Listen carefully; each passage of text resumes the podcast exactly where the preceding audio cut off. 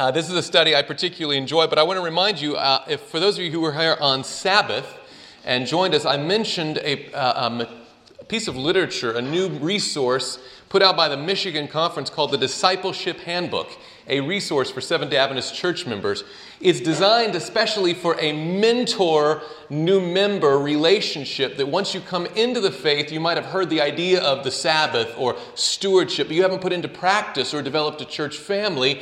And this material is fantastic for those who are new to the faith or want to reestablish their original commitments to the faith. It's a mentor's guide accompanied discipleship handbook. And I'll be talking about that more and more, but the shipment has come in. Where is a, there are a limited number that will be available beginning at our next night meeting, which is next not tomorrow, but Thursday evening. So those are going to be available starting from then through the weekend at a severely discounted rate. Uh, thanks to the uh, leadership here uh, of restoration and the event. So, anyway, I just wanted to keep that in mind. We'll talking about that more as we go along. But this evening, we're going to begin our second week of messages, transitioning from last week we looked at the great controversy, the whole cosmic conflict about good and evil, its origins, its elimination, and our role in it. I believe that we serve a God who is fair and just and love and has us in mind, not just as passive recipients, but active participants in his work of ridding the universe of evil. And so that's exciting to be a part of. And now we're going to transition to if God is going to have a people on the earth with a message to give in these last days, what is my role in it? And I don't mean me as in me, Kameron DeVasher, as a pastor, but I'm talking about you as an individual member of God's church. What is your responsibility inside of his cause in this day in Earth's history. So, we're going to begin a study of this uh, work of the church and your role in it this evening with a message entitled The Ministry of Angels. But before we study anything from God's Word, of course, we need to get, dedicate ourselves to Him in prayer. So, if you would please bow your heads with me, and then we'll be off to the races. Dear Heavenly Father, another wonderful evening here in Loma Linda, California. Thank you so much that you give us life at all. And thank you that for these next few moments we can share some time together. Thank you for your word. Lord, thank you for not only having a message, but also a method to get the message out. Help us, Lord, to be your messengers. Help us to not only be a part of your society in heaven on paper, but in person, Lord. Help us to be workers for your cause, to hasten your soon coming. For we pray this in Jesus' name.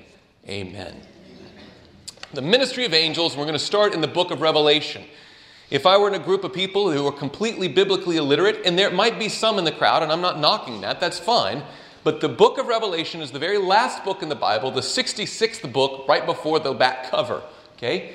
And in the book of Revelation, the Apostle John, who was a follower of Jesus Christ, he was known as John the Beloved. At one point, he was one of the sons of thunder, but now he's John the Revelator on the island of Patmos perhaps most likely the last living apostle who knew Jesus Christ. And he was stranded on this island, but the Lord Himself came to him at that time and revealed to him some important things for him to write down for the church's benefit and encouragement and edification. And it records in chapter 4 a particularly fascinating experience. Starting with verse 1, we read After these things I looked, and behold, a door standing open where? In heaven. And the first voice which I heard was like a trumpet speaking with me, saying, Come up here, and I will show you things which must take place after this. Immediately I was in the Spirit, and behold, a throne set in heaven, and one sat on the throne. A little tip for your spiritual walk anytime a door opens in heaven and a voice says, Come up here, go.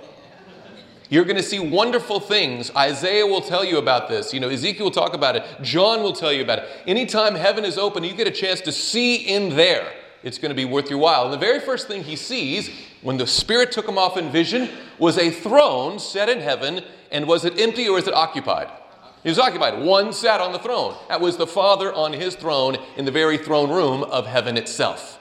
The story continues. Around the throne were 24 thrones.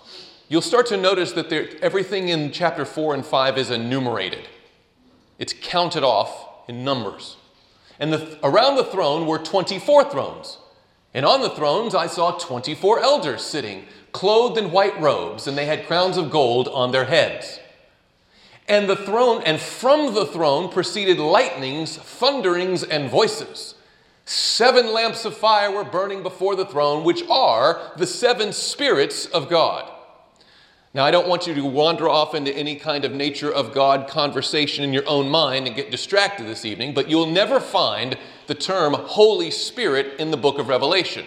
But that's not to say the Holy Spirit is not mentioned in the book of Revelation in symbolic language referred to as the seven spirits of God. Notice the reference to numbers all throughout the book of Revelation. Numbers, colors, symbols have meanings, and this one represents the completeness of the Godhead. Seven spirits of God.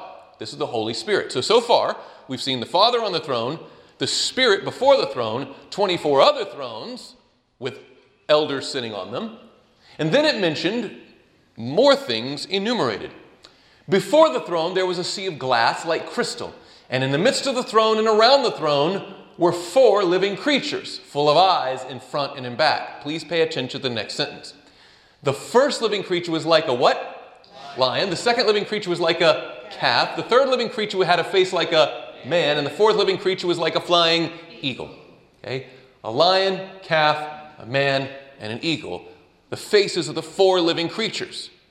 So now we have the Father on the throne, the Spirit before the throne, 24 other thrones, and four living creatures. And of course, in Revelation chapter 4, there's no mention of Jesus Christ, but he does make a grand entrance in chapter 5 and verse 6. And I looked, and behold, in the midst of the throne and of the four living creatures, and in the midst of the elders, stood a what? Lamb. In what condition? As though it had been slain. Notice that this is Christ, the capital L Lamb, now in the courts of heaven after having been slain. It has the scars to prove it, if you will.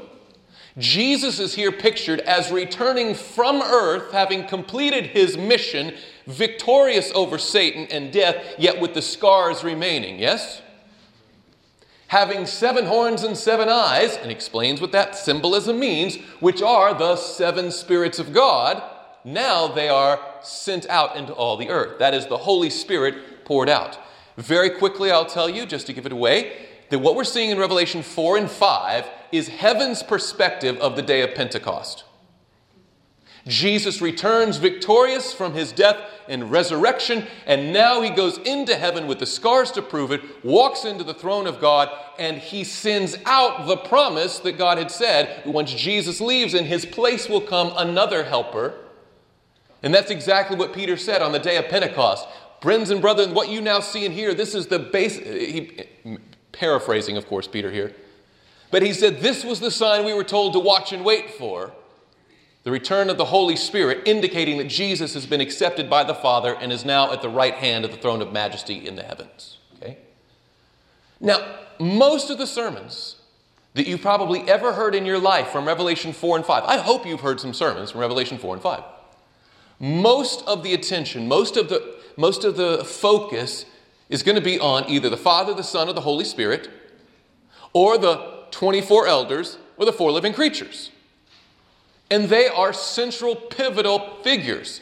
Each member of the Godhead has their own role to play in salvation. The 24 elders are most likely the sons of God in the book of Job, where that council met. It's fascinating. The four living creatures are a whole other fascinating study, and most of the ink goes to focusing on those beings. But I want to show you that in the Revelation chapter 5, that there's another group of beings that far outnumbers all the beings we've listed so far. It's chapter, find in chapter 5, verse 11. Then I looked and heard the voice of many what? Angels around the throne, the living creatures and the elders. You have the throne, you have the living creatures, you have the 24 elders, but beyond that, there's a whole sea of what he here first calls many angels. And then he counts them off. Now, I'll pause right here. I'm not here advocating a literal numerical understanding of the number we're about to read or a figurative one. You can study and pray that one out on your own. What I would like to venture is that it's really, really big either way. Okay? That's my whole premise for right now. Notice this. And the number of them, that is, the number of the angels, was 10,000 times 10,000, which of course equals 100 million and thousands of thousands. So if the number were to be literal, it's at least 100 million plus thousands of thousands more. Or if it's figurative, it's a whole lot. But regardless of how you read that passage, it's a lot more than the three members of the Godhead, the four living creatures, or the 24 elders. Though most of the attention is focused on those central figures, the vast majority of heaven's population are not those beings, but in fact, an almost numberless, huge expanse of angels. Which begs the question why does God need so many angels? What is their role in the work of redemption? What is their purpose in God's work here? Well, the good thing is we don't have to guess. The Bible is its own interpreter. And in the book of Hebrews, the Apostle Paul, in describing the supremacy of Christ over all created beings and all over all other ministries and ministers, compares Christ to the angels and describes the work of angels in verses 7 and 14 of the first chapter of Hebrews. I appreciate those who are looking up in their Bibles because this could always have a typo or just be wrong. Your Bible is always the key, right? And notice what it says here. And of the angels, he, that is God, says, and now he's quoting the Psalms, who makes his angels spirits and his, what's that word? Ministers a flame of fire. Do you notice there's an equivalence between angels and what? Ministers. And then he goes on to ask rhetorically, are they not all ministering spirits sent forth to minister for those who will inherit salvation? Notice that it's the angels who are sent forth to work for the lost on behalf of God. The angels are God's frontline workers in the plan of salvation.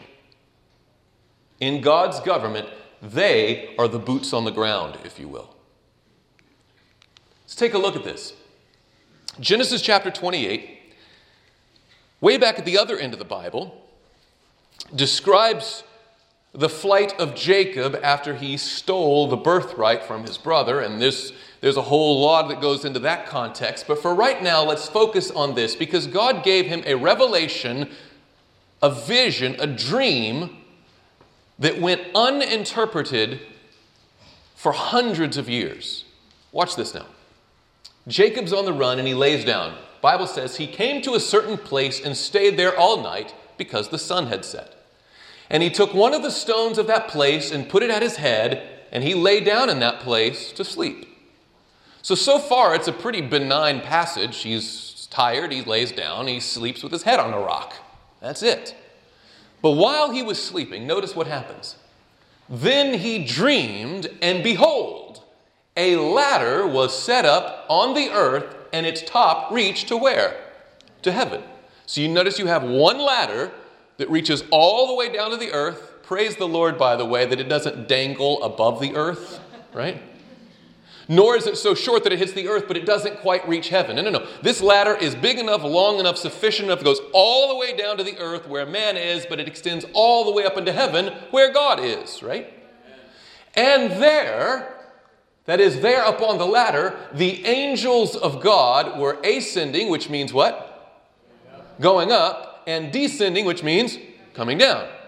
So, this ladder is a conduit between earth and heaven for the angels to go up and down. Is that clear? Okay? And that's basically the end of the dream. Jacob wakes up. Wow. And he calls, he says, this, this is the very gate of heaven right here. He sets up an altar. And that's the last we hear of this mysterious ladder for hundreds and hundreds of years. In fact, it's not mentioned again in the Bible except for one other time. And that's all the way in the New Testament in the Gospel of John. If you have your Bibles, or since you have your Bibles, you can follow along. John chapter 1, Jesus is beginning his public ministry on earth.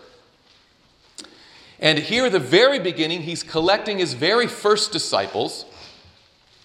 He called Andrew and he calls Philip and course, Andrew finds his brother, Peter. It's interesting, Andrew is always mentioned as Andrew, comma, Simon Peter's brother. Simon Peter gets all it, but there wouldn't be a Peter without an Andrew. Let me just tell you right now the Seventh Adventist Church has enough Peters. What we need are a fleet full of Andrews to go out and find someone, but that's a whole other sermon. Philip, of course, was impressed with the, with the Messiah as well, and he went out to find someone else. And it says here in verse 45 Philip found whom? Nathanael, and said to him, We have found him of whom Moses in the law and also the prophets wrote, Jesus of Nazareth. And I'm guessing right up until Nazareth, Nathanael is all excited. We have found oh, Moses in the law, the prophets wrote, it's Jesus. Yes, where's he from? Nazareth. Uh, the son of Joseph. And Nathanael said to him, Can any good thing come out of Nazareth? Philip's answer is flawless. Philip said to him, Come and see. He does not open up the scripture and argue and debate.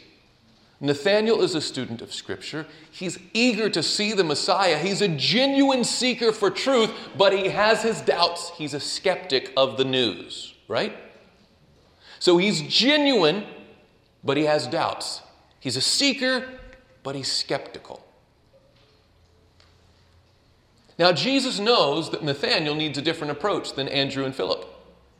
So notice how Jesus treats Nathanael, who's coming to test and see if Jesus might be the one of whom Moses and the prophets wrote.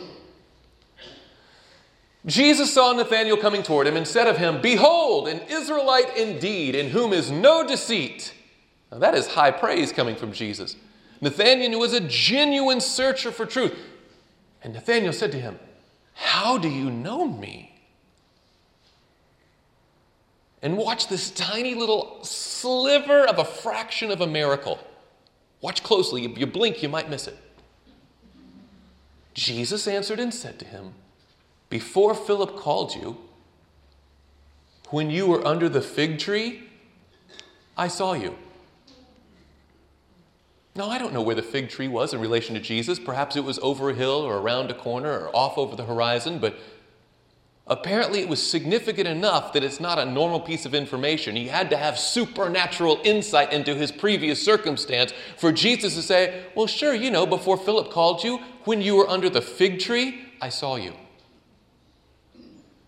And Nathanael is so close to the kingdom already that that one sl- toehold of evidence is enough. Watch what he says. Nathanael answered and said to him, Rabbi, you are the Son of God. You are the King of Israel. A minute ago, he was like, Can anything good come from Nazareth? And he's like, Oh, you're it. You're the Messiah. Jesus is almost incredulous. He's like, Because I said to you, I saw you under the fig tree, do you believe? you will see greater things than these.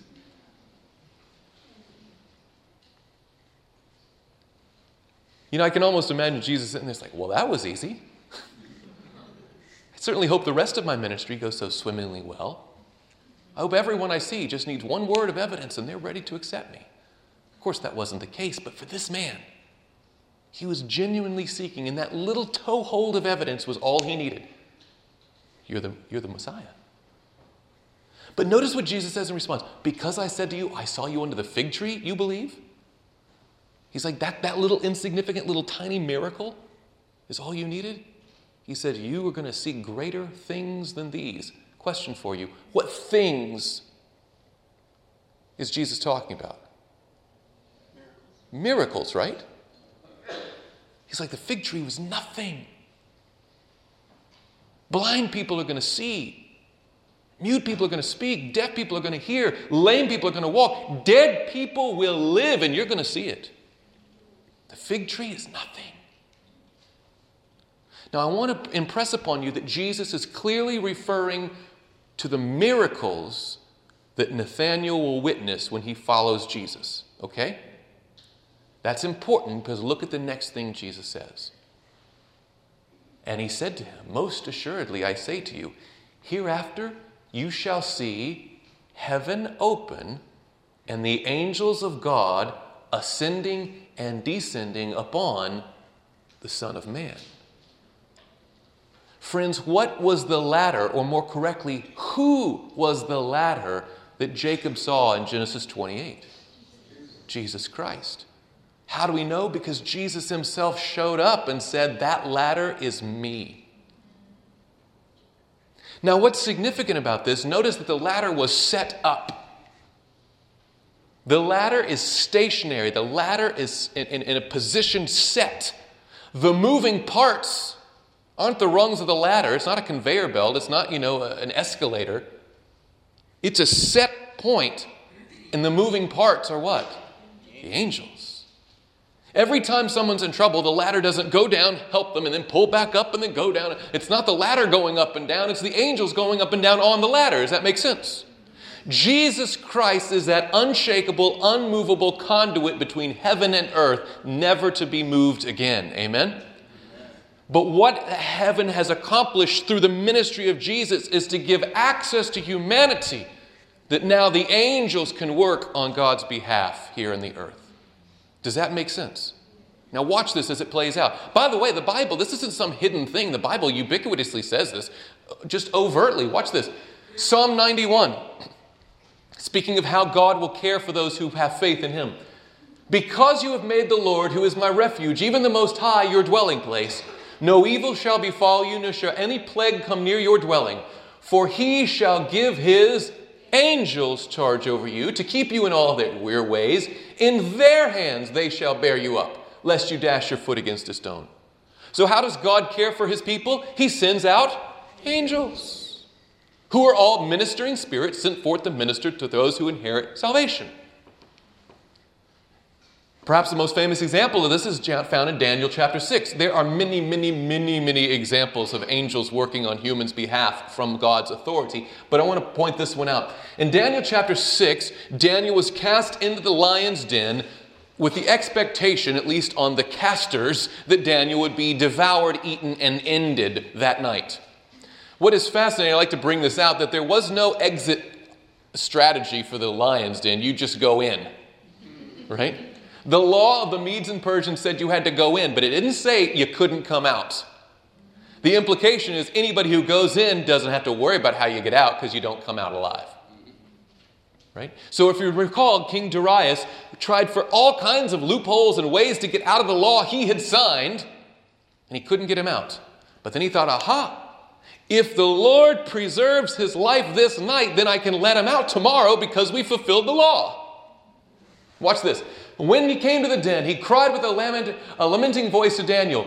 The king spoke, saying to Daniel, Daniel, servant of the living God, has your God, whom you serve continually, been able to deliver you from the lions? Notice his idea is you serve God, and if you're on his side, God can save you. Then Daniel said to the king, O king, live forever. My God did what? Sent his angel and shut the lions' mouths so that they have not hurt me. Because I was found innocent before him, and also, O king, I have done no wrong before you. God works on man's behalf through his angel servants, his ministers from the throne of heaven. Okay? Now, let me give you a little illustration. I built a house. By the way, this, I'm not making this up. This is the actual house that I built. Um, in Idaho, when I was working there, I decided to stop renting and take the same money and build a house. I thought it was a very good financial move, and the Lord blessed, and it was nice. And as you can see, it's the cutest house you've ever seen. I loved it, I cared for it, and I sold it for a profit. Amen. All right. But what's fascinating about this is I get to say, legitimately, legally, I built the house. But not one time did I ever pick up a hammer, a saw. I didn't drive any nails. I didn't pour the concrete. I didn't do the plumbing. I didn't do the electrical. I didn't do the insulation. I didn't do the roofing. I didn't do any physical labor to build this house whatsoever. Not one bit. But at the end of the day, I get to legitimately say, look, I built a house. How do I get to do that? Think about it. How do I get to say that? And some of you are like, you don't. No, I do. I get to say that. But why do I get to say that? Why does that claim get to be true for me when I didn't have hand in the work? Yeah, somebody's saying it because I paid for the thing, right? It was my choice of where the house would be, which lot would be mine, what design would be mine, all the different things. I chose it, it was under my authority, and it was by my means. But let me tell you the process. Even when I built the house with my money, with my authority, the person I hired to do it, he didn't pick up hammer and nails either. I hired a contractor. You know what he did? Hired subcontractors, right? You know what the subcontractors did? Hired a bunch of 16 year old kids. you know? Someday, some, some kid built my house and I've never met him, right? Facetiously, I'm sure they were all OSHA approved, it was all legal. You understand what I'm saying, but there are a bunch of people I never met who put their hands to this work, but at the end of the day, it's my house.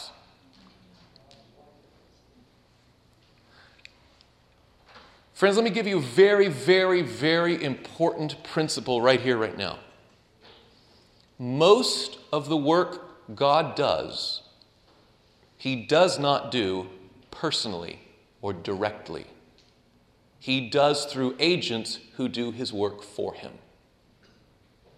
Now, let me be clear. There are certainly things that God rolls up his sleeve and does hands on himself with his voice and his face right in the moment. When God says, Let there be light, he didn't say, Hey, angel, go make light. God declares it, and it is so. His word has power. He is all powerful. He can do things directly. When he wanted to give commandments to man, he met with Moses with his own finger and wrote down and spoke those Ten Commandments. When the world needed a Savior, He didn't send an angel, He sent His Son. Let's be clear there are things God does directly, but most of the things that God does in behalf of humanity, He does through His created beings. The credit goes to Him, but the work is done by others. Are we all on the same page? Let me show you a fascinating example of this right from Scripture we're going to start in Matthew chapter 8. Now, I'll tell you right now, we're going to read two versions of this story this evening. The first is found in Matthew 8, the second is found in Luke chapter 7. And for the, um, for the superficial reader, for the casual reader, or for the um, looking to be proved right skeptic, you could point to Matthew 8 and Luke 7 and say, aha, the Bible is contradictory, it is therefore uninspired, it is of human origin, it is full of mistakes, inaccuracies, and errors, and must be discarded. Or you could read it correctly. Now, I don't say that arrogantly, but you must take a look at the context and understand how there's not disharmony, but beautiful harmony between Matthew's account and Luke's account of the same story. Okay? Now, the simplified version, the nutshell version, is found in Matthew 8, and that's the one we'll look at first. Now, when Jesus entered, had entered Capernaum, a centurion came to him. Keep that phrase in mind. A centurion did what? Came to him, pleading with him, saying, Lord, my servant is lying at home, paralyzed, dreadfully tormented. And Jesus said to him, I will come and heal him. So far, it's a very simple interaction. A man has a need, goes to Christ, beseeches him, urges him, pleads with him, and Christ says, I will come and heal. Let's continue with the story. The centurion answered and said, Lord, I am not worthy that you should come under my roof, but only speak a word, and my servant will be healed. For I also am a man under authority, having soldiers under me. And I say to one, Go, and he goes, and to another, Come, and he comes, and to my servant, Do this, and he does it. Notice, please, several things here. First of all, the centurion is not an Israelite. He's not a Hebrew, he's not Jewish, he's a heathen, a Gentile, a pagan, if you will. He might be a true believer in God, but he knows that Jesus has been called for a special mission, and he knows that he very well, very could heal his own servant. So he appeals to him. But when Jesus offers to come to his house, the centurion says, What? No. And he gives two reasons. What's the first one? I'm not worthy that you should come under my roof.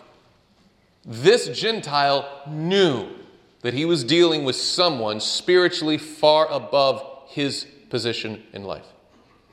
he says, Slow down. No, no, no, no, no, no. Your offer is too kind. You go too far. I'm not worthy that you should come under my roof. Does he still want the servant healed? Yes. But if Christ doesn't come, how will it ever happen? Well, he goes on to explain. Point number two why you don't have to come to my house. For I, and he look what he says, I also. Also with whom? With Jesus. He said, Look, you and I have something in common. There's a whole world between us, right? But in this one regard, I'm like you. I also am a man under what? Authority. He's like, I'm part of a hierarchy, a chain of command. And he explains what he means having soldiers where?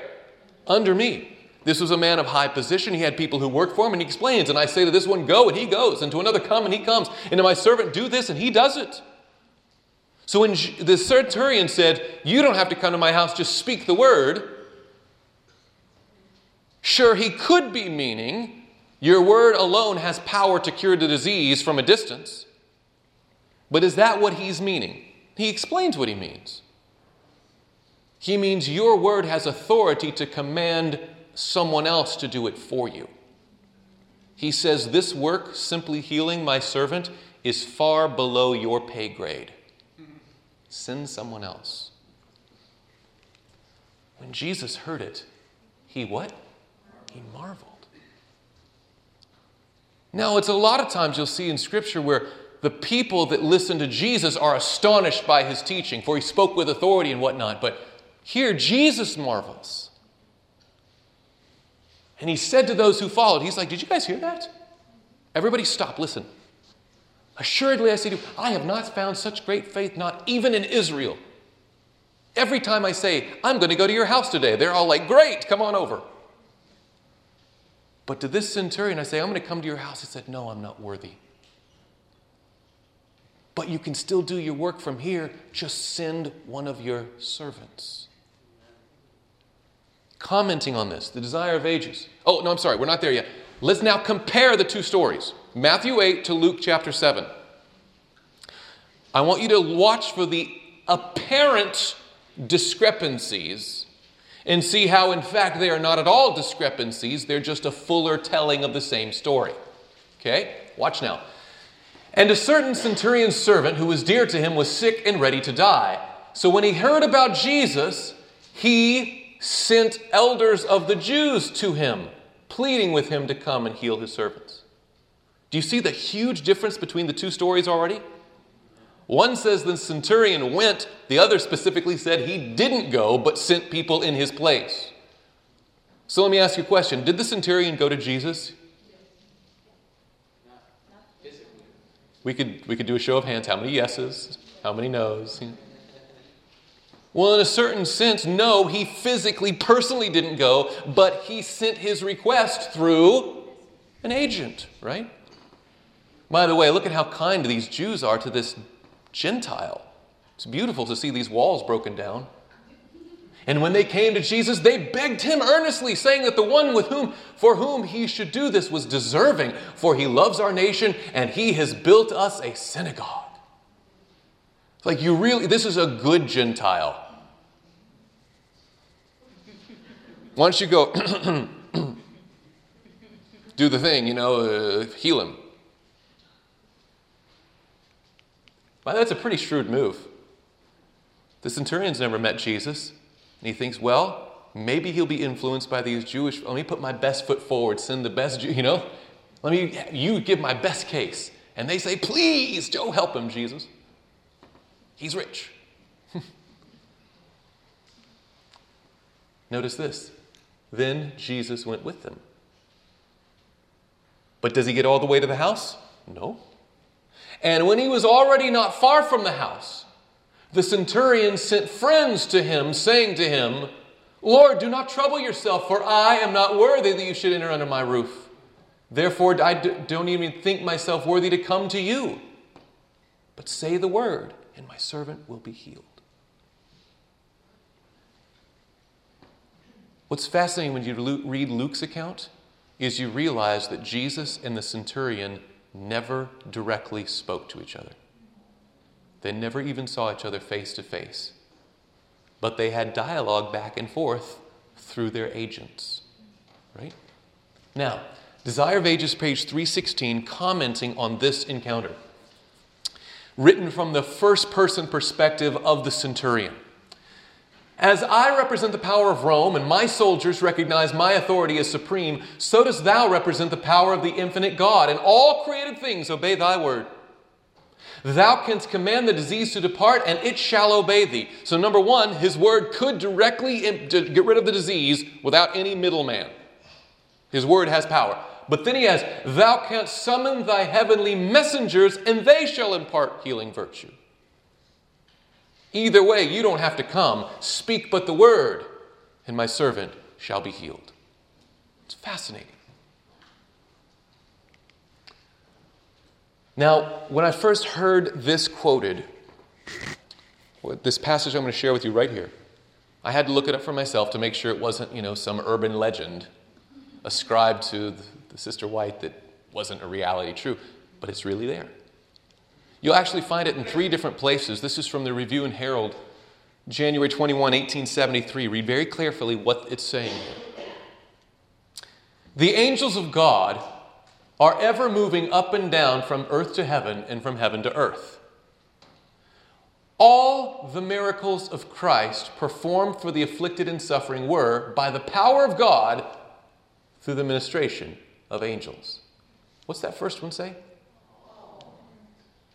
All the miracles of Christ were done through the ministration of angels. She continues All the blessings from God to men, to men, are through the ministration of holy angels. This is how I get to say most everything God does, He doesn't do directly. He does through His servants his workers, his ministers, his angels. That's how God's economy in heaven, how his government operates, the logistic methodology. Thus, when Jesus taught his disciples to pray,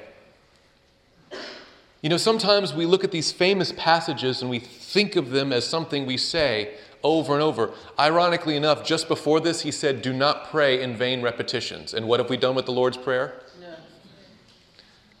We say it as a vain repetition. Sometimes it is devoid of meaning. It's just a form, it's just a ceremony that we say. But look at what Jesus, and again, the true Lord's Prayer is not until John chapter 17 where we eavesdrop on Christ's prayer to his Father. But this was the template that he gave to us for how to approach the Father. And notice that he says, In this manner, therefore, pray, Our Father, where? In heaven. We're appealing to that one that John saw on the throne. Our Father in heaven, hallowed be your name. And of course, the name of God is a representation of his character, of his person.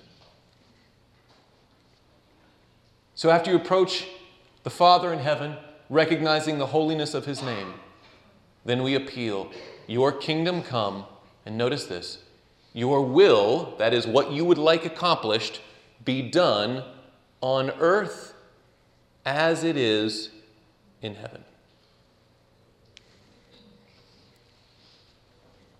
Christ said if you want to speak to God, recognize who He is, where He is, and then what He would like done.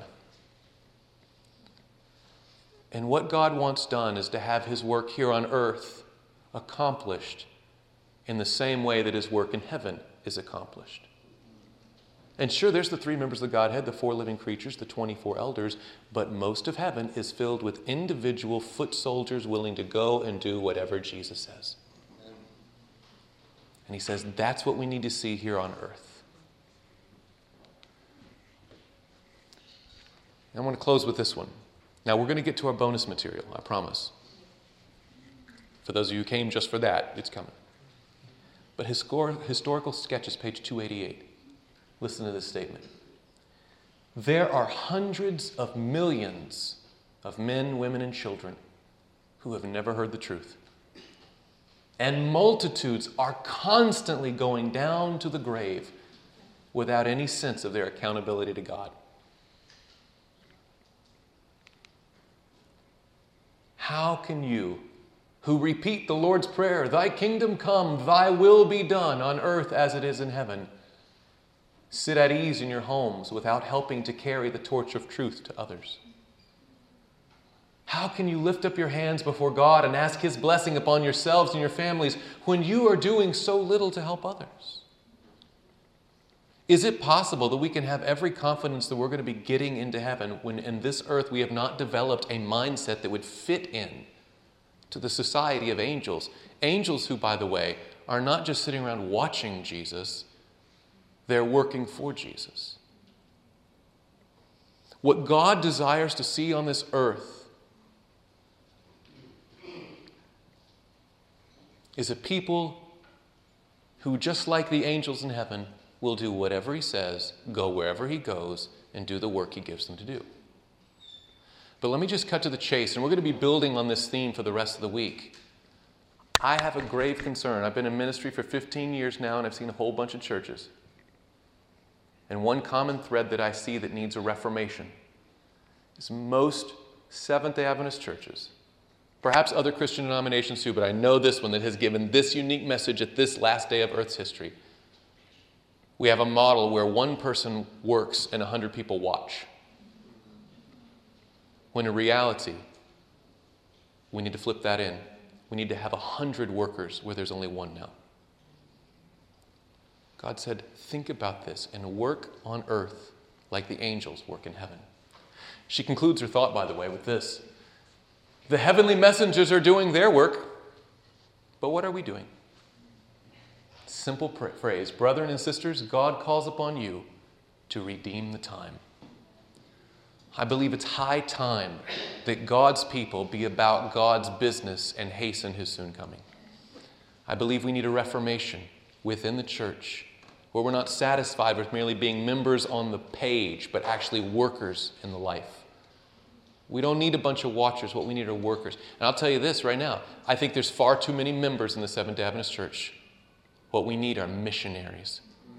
We need people willing to go and do instead of just sit, be, and watch. Let me ask you a question Has, have it made, has it made sense tonight? Praise God. Hopefully, it's convincing that it's true, but then convicting that, man, I got to do something about that. I got to do something about that. And again, the bonus material is coming up, but I want to pause right here for a word of prayer, talk about what's coming tomorrow night, and then show you one of the coolest things you're going to fight based on this, okay? So let's bow our heads for a word of prayer. Dear Heavenly Father, thank you, thank you so much for giving the privilege of receiving the salvation provided in Jesus Christ. But Lord, please raise our expectation of what it means to be a member of your body here on earth. Train us, equip us, send us out as your workers, and help us not to be satisfied being merely watchers. Or take us out of the member only range and let us be missionaries for you wherever you put us today. Help us to win souls for you. And Lord, help us to see Jesus come soon and very soon. For we pray it in Jesus' name. Amen. Now, tomorrow evening does not have a meeting here, but tomorrow day, when you come, not if, but when you come, I want you to study this out tonight. Who fed the 5,000? Who fed the 5,000? Go study it, think about it, get together with your friends so you can come up with the right answer. We're going to quiz you on it tomorrow, but I'm going to show you a couple examples from the ministry of Christ that perhaps you've never seen before, at least in this particular light. Who fed the 5,000? It's a fascinating study. Tonight was average, tomorrow is going to be stellar. You don't want to miss it, okay? But here's the bonus material. All right? Now, you recall the beginning of this study, we went to Revelation 4 and 5. By the way, our, our evening is over. If you'd like to leave, you may. Thank you. we went to Revelation 4 and 5. John saw a door open in heaven. He goes up and he was shown the throne room of God. You had the Father and you had, um, you had the, the, the four living creatures, the 24 elders, the three members of the Godhead. You saw this layout of the throne of heaven, the, the throne room there. Now, in Exodus chapter 25, Moses met with God on the mountain, and as God was organizing his people called by his name, the children of Israel, at this point they were simply being the family of you know, Abraham, Isaac, and Jacob coming out of Egypt. They were not a holy nation yet. He was forming them. If you recall Exodus 19, they arrived there at the foot of Mount Sinai. Exodus 20, he gives them his law. And this is Exodus 25 while Moses is still on the mountain with God, receiving instruction from him directly. Okay? One of the things God told Moses to do as he's building a nation on this earth, he said, And let them make me a what? Sanctuary. And of course, the sanctuary, sanct, is a, is a, is a part of speech. You know, it's a, it's a part of a word, a prefix that simply means holy set apart as sacred, right? A sanctuary that I may dwell where? Isn't that beautiful that God wants to dwell with his people? Okay? But then he adds, he doesn't say, and therefore go and be creative, make whatever you want. He doesn't say that. He says, according to all that I show you, that is the pattern of the tabernacle and the pattern of all its furnishings, just so you shall make it. Did God have a blueprint he expected Moses to follow in the erection of his own tent? Yes. yes. He said, I want to have a tent among all my people, but you make it according to my plans. Hebrews chapter 8 fills us in on where that blueprint came from and what was that all about. Hebrews chapter 8, verse 1 says, Now this is the main point of the things we are saying. We have, speaking of Jesus Christ after he's resurrected and went into heaven, we have such a high priest who is seated at the right hand of the throne of the majesty, where? In the heavens. And then he adds, a minister of the sanctuary and of the true tabernacle, which the Lord erected and not man. Now, is that to say that the one that Moses made by man's hand was the false tabernacle? No. It's not true versus false, it's original versus copy. Right? In fact, he explains that very thing. Continue on speaking of Jesus' ministry. He said, if he were here on earth, like if he were just another man, he would not be a priest. Why? Well, there already are priests who offer the gifts according to the law. The earth has plenty of priests. It was heaven that needed a priest, right? And notice these earthly priests serve the copy and shadow of the heavenly things as Moses was divinely instructed when he was about to make the tabernacle. For he said, See that you make all things according to the pattern shown you on the mountain. So let me ask you a question. When Moses was building that tabernacle, the pattern was a pattern of the things which were where? In heaven. So what was Moses shown? Either heaven itself or the blueprint of heaven itself. And he said, Make my dwelling on earth just like that one. Are we good? All right. Now, most of us in the room, this is not news to us. We're aware that that, that imagery of the sanctuary that was on earth was merely a copy and shadow of what in heaven. It says it specifically right there. What I was unaware with, of until relatively recently was that the rest of the whole camp was supposed to also be built on a pattern that God told them. Watch this now. Numbers chapter 1. Because, see, I had in my mind, of course, God was very specific about each piece of furniture in the courtyard and the holy place and the most holy place of his tabernacle, just so you should make it. These dimensions, these materials, these people work on it. Very, very specific. And then everybody else back away and go camp. That's the picture I had in my mind. But that's not what the Bible describes. Numbers chapter 1, verses 52 and 53. The children of Israel shall pitch their tents, everyone by his own camp so notice you weren't supposed to choose wherever you wanted to camp. You had to camp along with your family, right? There were 12 different tribes and everyone had their place. Everyone by his own, now what's that word? Standard. We're going to come back to that in just a moment. Keep that in mind. Apparently, everyone had a family and every family had a standard, according to their armies. But the Levites shall camp where? Around the tabernacle of the testimony for two reasons. First of all, that there may be no wrath on the congregation because they're supposed to be the representatives of Jesus Christ and be the buffer between God and sinful man, right? So they represent that. And the Levites shall keep charge of the tabernacle of testimony. They're the ones who are going to work there, so they're the ones who live closest to it. Does that make sense? Okay? Everybody else was supposed to camp around. So you had the God's tent, the tabernacle with the courtyard, holy place, most holy place. And then around it, you would have the Levites, and beyond that, you would have all the other tribes. Are we good? Okay, let's keep going. Now, Numbers chapter 2, just continue on. And the Lord spoke to Moses and Aaron, saying, Every one of the children of Israel shall camp by his own standard. What is the standard again? Here it is. Beside the emblems of his father's house. They shall camp some different distance from the tabernacle and meeting. So every family had an emblem, had a logo, had an icon, had a banner, a flag with an image on it, some sort of representation that said, oh, that's my family. Now, I believe this is for a couple of reasons. First of all, let me reflect on it this way. When the children of Israel went into Egypt, there were just about 70 persons. When they came out of Egypt, there were almost 2 million. God used Egypt as an incubator. And uh, you seriously read it in Exodus chapter 1. It almost says that. Man, they just get babies everywhere, everywhere. everywhere. Pharaoh, what is going on? So they take off, and you know the whole story. They get out of Egypt. Now they're a massive group of people, including the mixed multitude who are with them, and they're a huge group of people out on the desert floor. I, I, I, I worked in the, in the great state of Florida for four years, about an hour south of Orlando, and Orlando has the distinction of being one of the great tourist traps in the universe. And it's got some of the largest attractions for visitors and entertainment things on the face of the earth. You know, you can think of every, I mean, Disney World, SeaWorld, you know, Universal, to everything. And all the parks are huge. And, and, and for every big mammoth park, there's an equally proportionally sized mammoth parking lot. These parking lots are so big, and you've got some stuff like that out here too. For sure, you've been to a place like this, surely.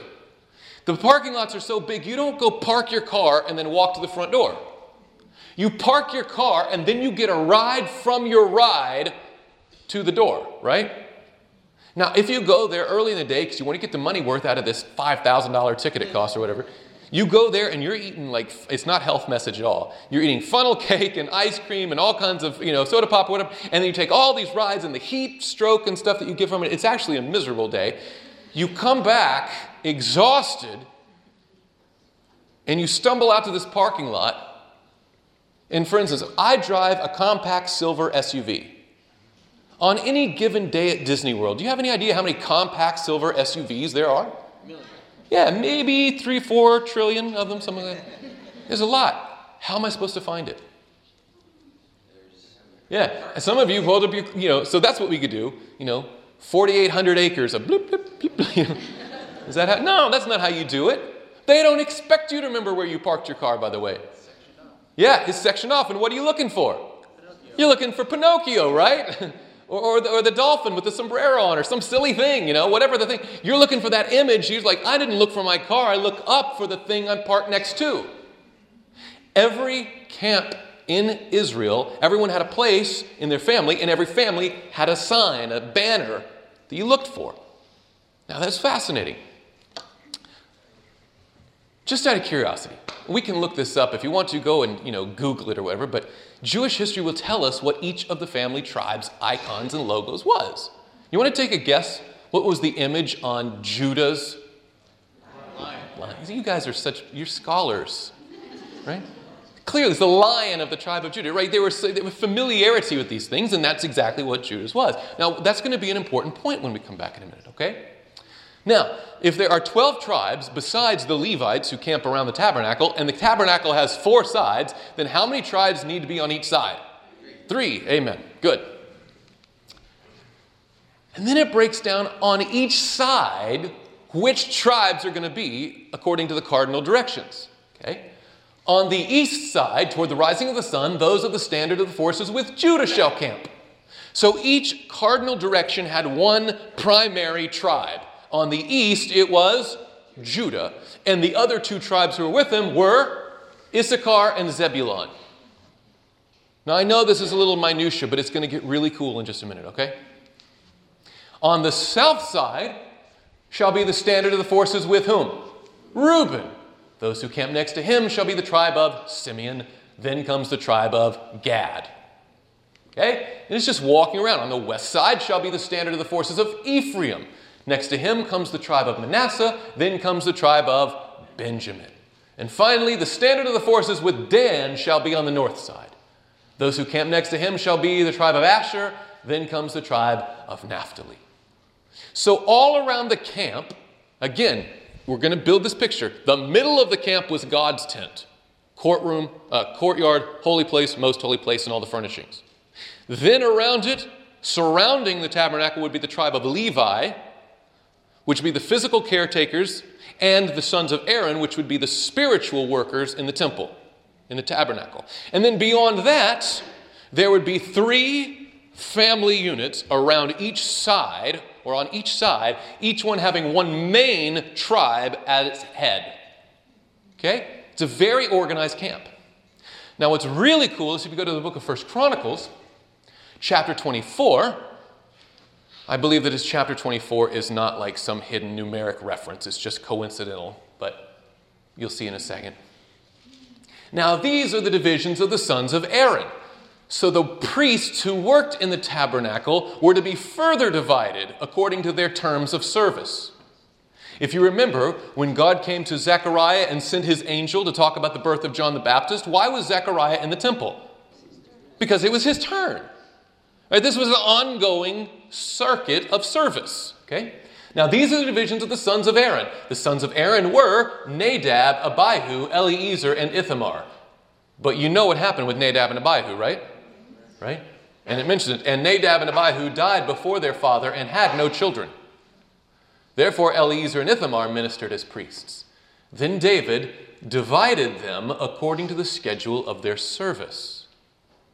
Just out of curiosity, how many divisions do you think there were in the year? You might think, oh, 12, one for each month. But no. Watch this. When it counts them out, trust me, the names are not the important part here, it's the number I'm looking for. the 19th to him, the 20th to that other guy, the 21st to Jachin, the 22nd to Gamul, the 23rd to Delaiah, the 24th to Maaziah. And that's the end of the list. It's 24 rounds of service. This was the schedule of their service for coming into the house of the Lord according to their ordinance by the hand of Aaron their father, as the Lord God of Israel had commanded him. Aaron didn't make this up. The Lord said, I want you to further divide the work of the priests into a circuit of service divided into 24 sections. If you don't see where we're going yet, this is where it gets really cool. If you were to walk through, remember in John's vision, the very first thing he sees is the very throne of God. Okay? Which the earthly representation of that was the Ark of the Covenant with the Shekinah glory, with the two covering cherubs. Do you remember that? In the most holy place. If you were to start from the inside of the camp in the most holy place, you'd see one sitting on the throne. Then you'd walk out and you'd see seven lamps of fire burning, just like John saw. Then around the throne and surrounding the throne were 24 thrones. Right? And beyond that was a great sea like crystal.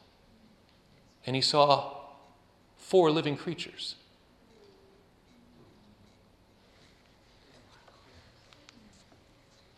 Friends, this is exactly what Israel was designed to look like. You'd have the very throne of God in the most holy place, the seven lamps of fire burning, and outside and surrounding it were the 24 circuits of the priests and their role and their work.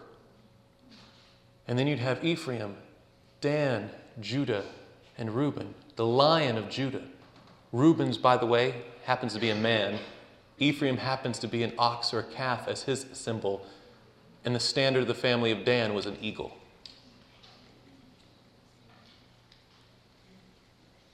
What John saw in Revelation 4 and 5 is exactly what God wanted to build ancient Israel to look like. Why? By the way, they weren't just supposed to be physically lined up like heaven, they were also given the law of heaven and asked to start living by it.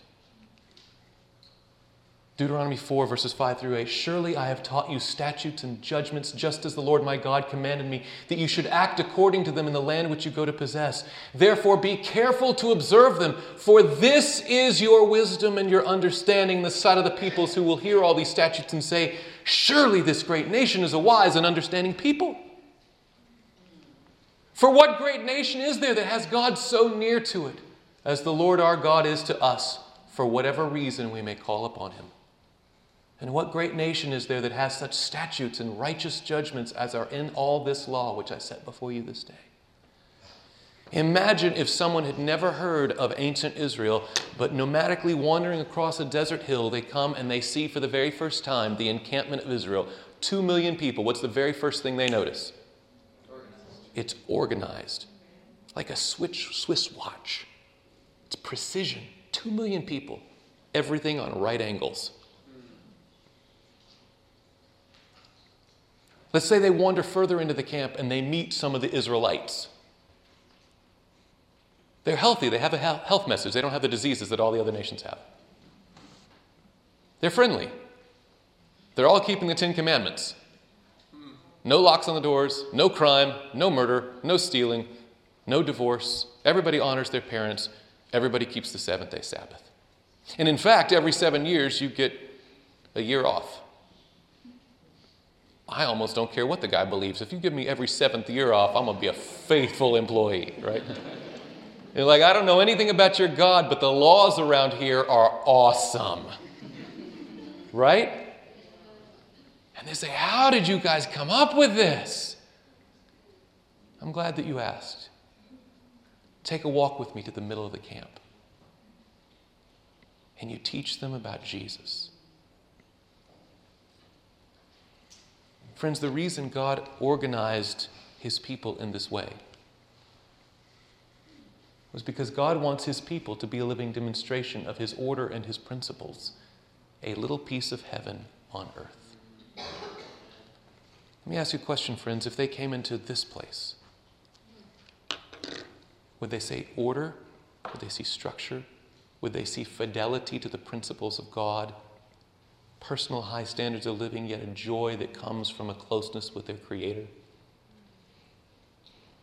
Would they experience heaven on earth right here tonight?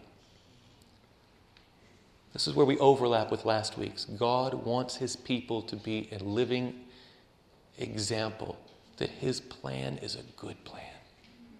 That even this world of rebellion, he can take these people and turn them into citizens of his kingdom who would fit in when he comes to take them home.